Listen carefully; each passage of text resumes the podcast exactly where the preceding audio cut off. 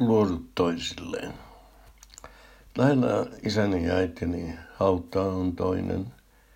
Ja siinä on nimet Raimo ja Vieno sekä sukunimi.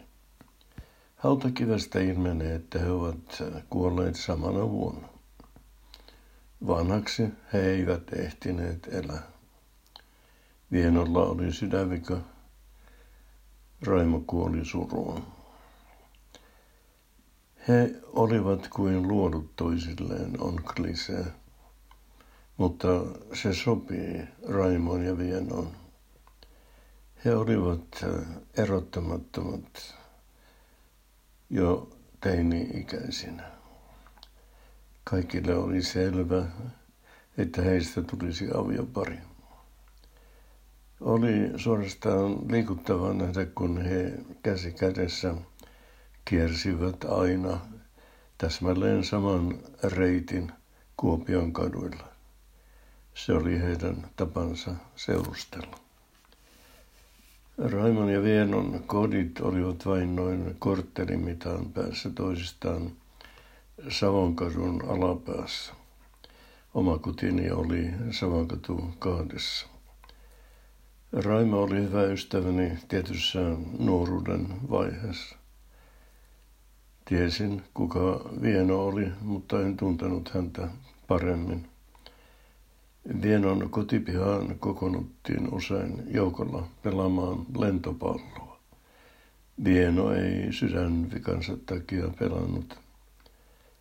Raimo kutsui minut joskus kotiinsa, joka oli Rännikadulla. Sen varrella sijaitsi myös lähin yleinen sauna. Taisi olla Happosen sauna nimeltään. Raimon äiti työskenteli saunassa kylvettäjänä. Kävin Happosen saunassa usein isän kanssa. En ollut koskaan Raimon äidin käsittelyssä, mutta seurasin sitä joskus syrjäsilmällä. Kylvettäjä, jota sanottiin myös saunottajaksi, pesi asiakkaansa juuri harjalla kaksi kertaa etupuolelta – ja kaksi kertaa takaa. Kaikki paikat aasta ööhön, ei kuitenkaan sukukalleuksia. Raimon äiti ehti myös kanssa luukulle perimään saunamaksut. Käännyin kerran hänen puolensa asiassa, joka liittyi penkin painajaisiin eli penkkareihin.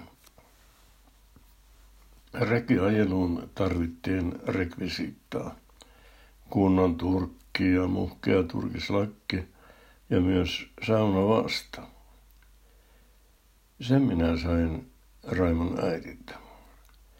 Äiti kysyi, mihin vastaa tarvittiin. Sanoin, että ei aavistustakaan. Raimon koti oli vaatimaton niin kuin minunkin. Isästä minulla ei ole oikein muistikuvaa.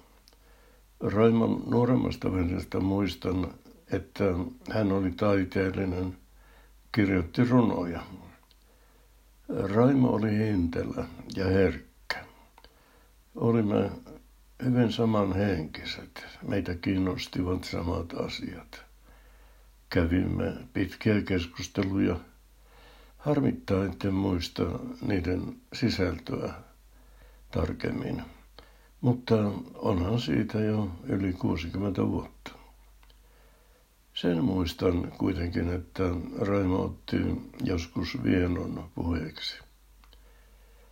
Raimo puhui sydänviasta, joka oli Vienolla synnynnäinen. Raimo sanoi, että hän, hän halusi naimisiin mahdollisimman pian. Hän toivoi, että he ehtisivät elää edes lyhyen aikaa yhdessä. Se toive toteutui. Raimon ja minun ystävyys jäi vieläkin paljon lyhyemmäksi. Tiemme erosivat jo ylioppilaskertosten jälkeen. Jatkoin opiskelua yliopistossa Helsingissä. Raimo jäi Kuopioon. Yhteytemme katkesi. Luennot ja tentit olivat minulla etusijalla, ja kohta tapasin myös tulevan vaimoni. Kotona Kuopiossa käydessäni luin lehdestä, että Raimo oli kunnanjohtajana Varpaisjärvellä.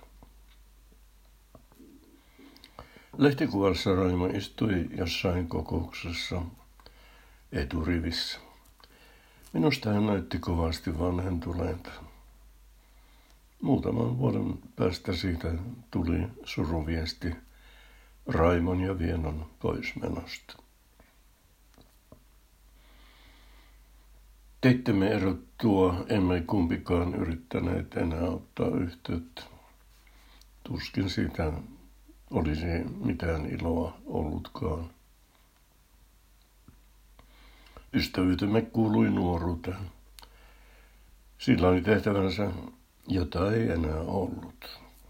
Muistelen Raimoa lämpimin ajatuksen. Raimon ja Vienan tarina on kaunis. He olivat todella kuin luodut toisilleen. Ja enemmänkin uskon, että he olivat todella luodut toisilleen.